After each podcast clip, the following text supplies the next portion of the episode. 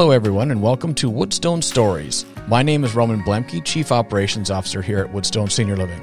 Today is February 24th, 2021. For those of you that are listening for the first time, we built this podcast with the intention of helping tell the stories of Woodstone.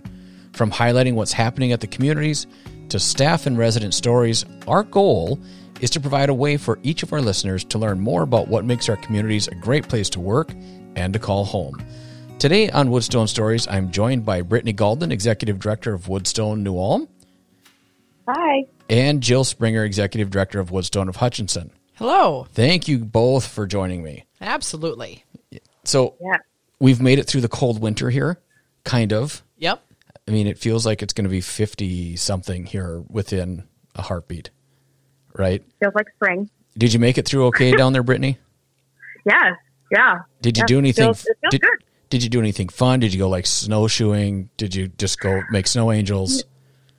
You know, I didn't really. I kind of had a boring winter, but it was okay. um, so I'm glad that this weather is happening right now. I can take my dog for a walk, which I really enjoy. So, yeah, no, I I'm glad that winter's coming to an end. I just didn't really do anything fun, which is okay. Yeah, which is fine, Yeah. right?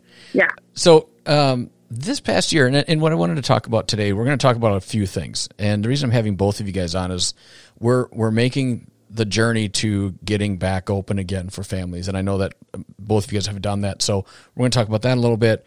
Talk about vaccines. We're going to talk about some other stuff. So we're going to start off and just the past year has seen a lot of challenges, but both of your teams have really pulled through. Um, with National Care Provider Day just uh, what a week ago, both of you guys really had some nice things to say about your team specifically, um, and that was really impressive.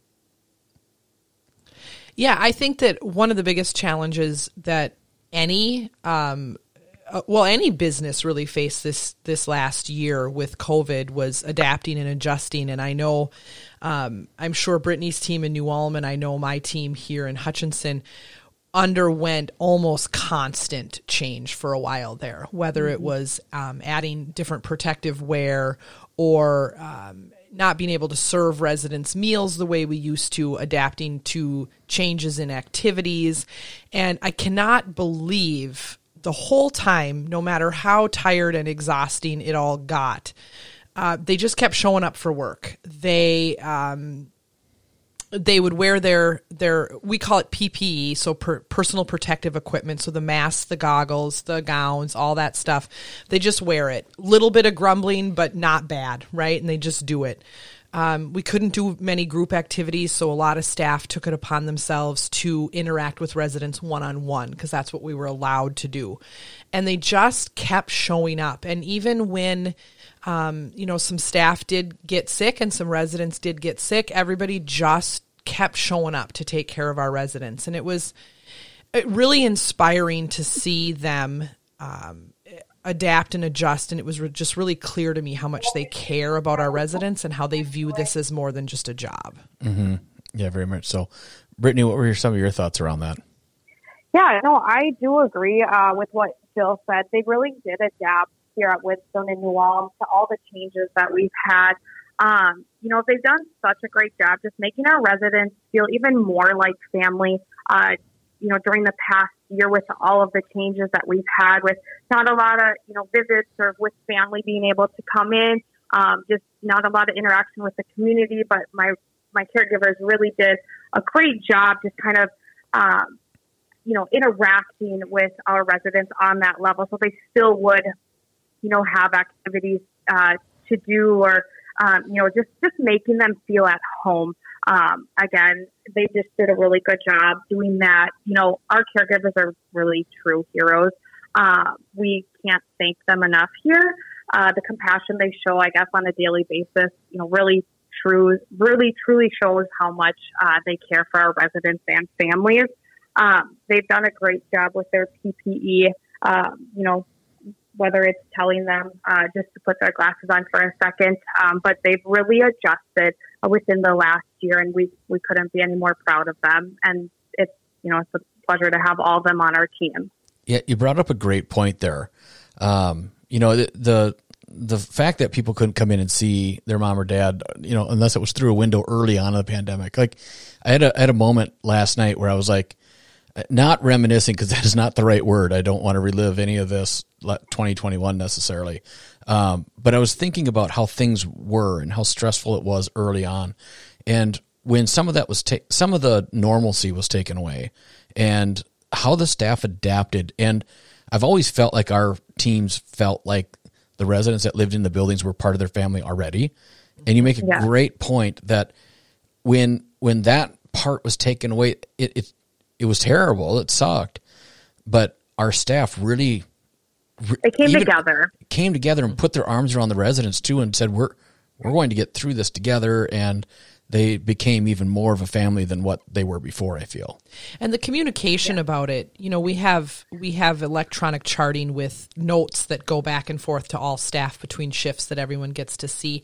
And i would see things like hey this resident is struggling today. Um, it made her really happy that i went in and visited for 15 minutes. Could the next couple shifts please do that too? Yeah. Right? So there was a lot of communication about specific residents when they needed a little extra time and attention and I just they just stepped up to the plate. It was really beautiful. Yeah, I would yeah, I would agree on that too. And same goes with like some meals. They were just some of them were craving their favorite meals that, you know, they just kind of kind of brought them comfort, you know, in a sense. So um, when you say communication, our resident or our staff, they do a really good job with that too, saying like, you know, uh so and so is really wanting just, you know, I'm an ice cream cone tonight. Um, and that's what we would do. You know, we would, mm-hmm. we would adapt to what they want.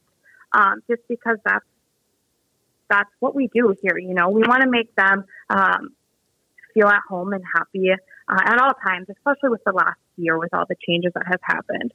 And I feel like, um, you know, when we talked about activities, you know, typically it was, you know, the community life coordinator was in charge of doing all that kind of stuff, but really everybody jumped in and found a way to participate in things.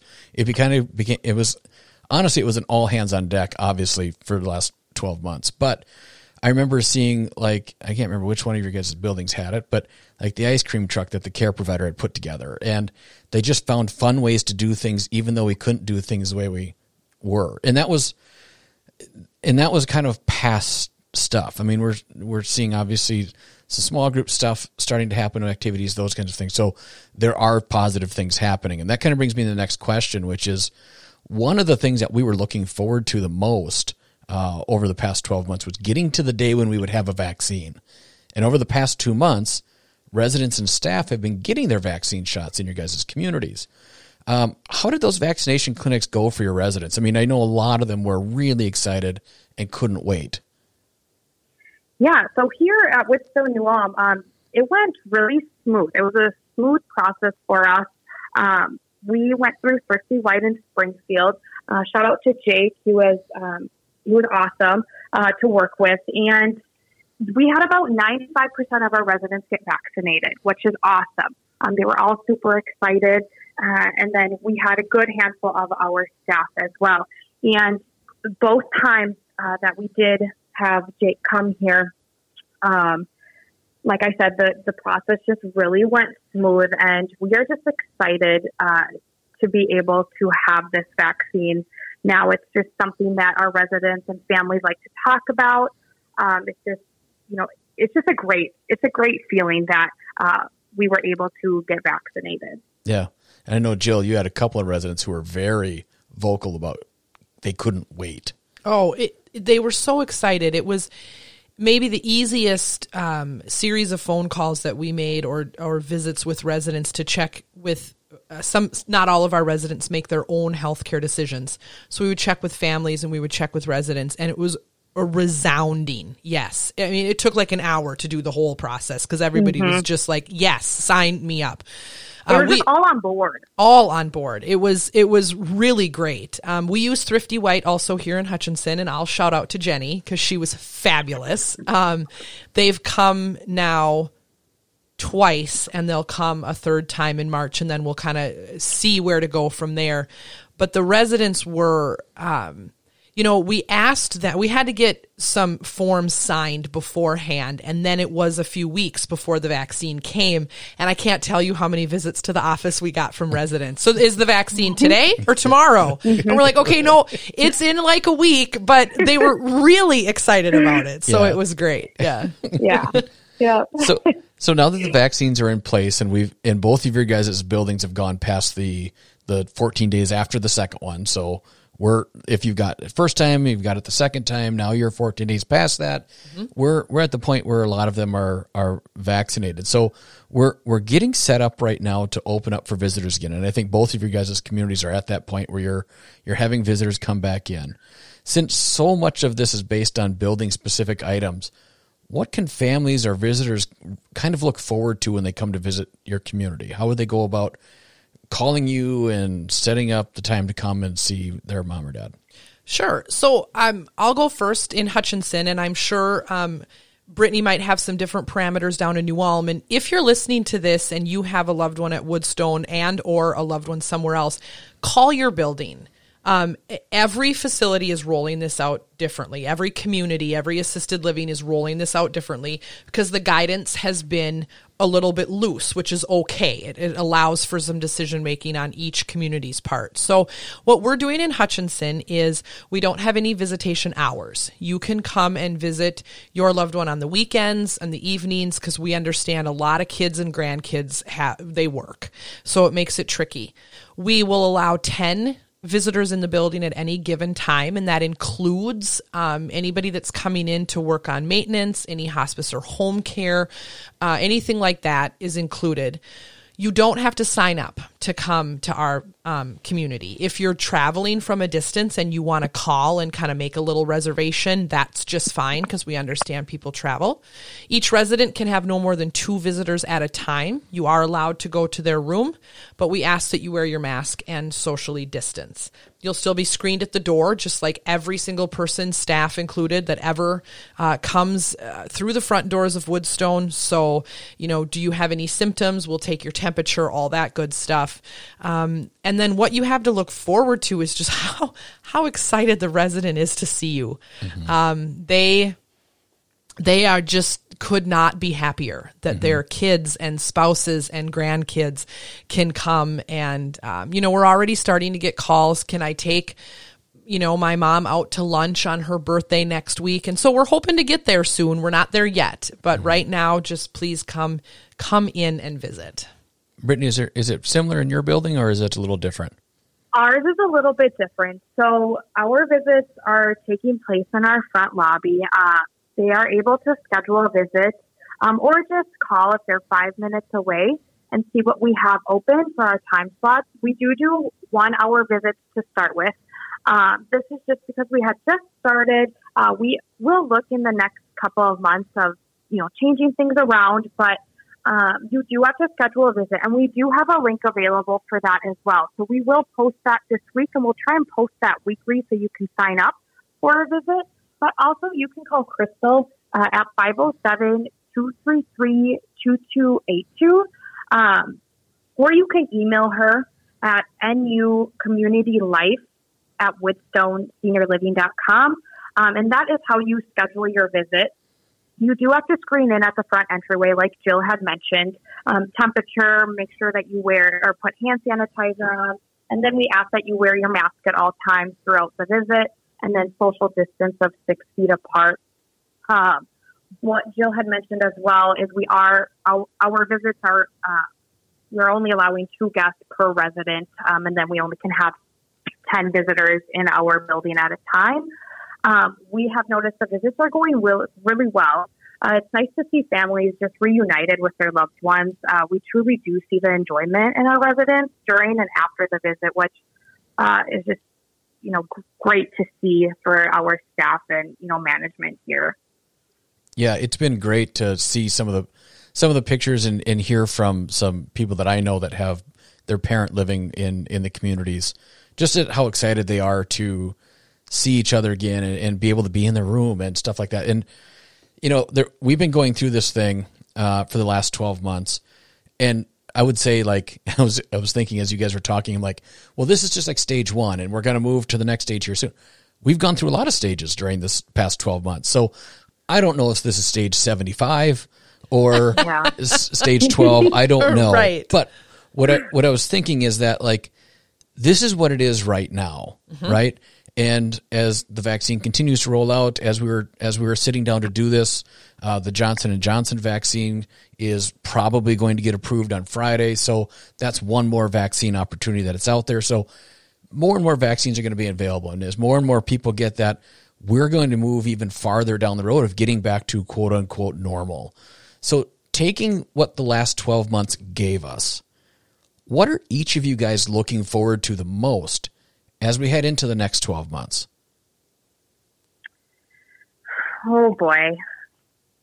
Jill, you want to maybe take this first? I will, and and I would just like our listeners to know that one of the reason reasons you might hear a little bit of like extra hesitation with Brittany and myself is that we know what we want and we know what we'd love to see and you almost hesitate to say it out loud because you don't want to jinx yourself or you don't want to give anybody any false promises so but what I would love to see are some changes first and foremost um, within the building. I would like to see residents to be able to sit at the same table and have a meal together again, rather than at separate tables six feet apart. Now, Mm-hmm. like like Roman mentioned, we're in stage seventy something. There was a while there where they weren't even allowed to come into the dining room; they had to eat in their room. So this is certainly better, right? Being able to be in the dining room is certainly better for them.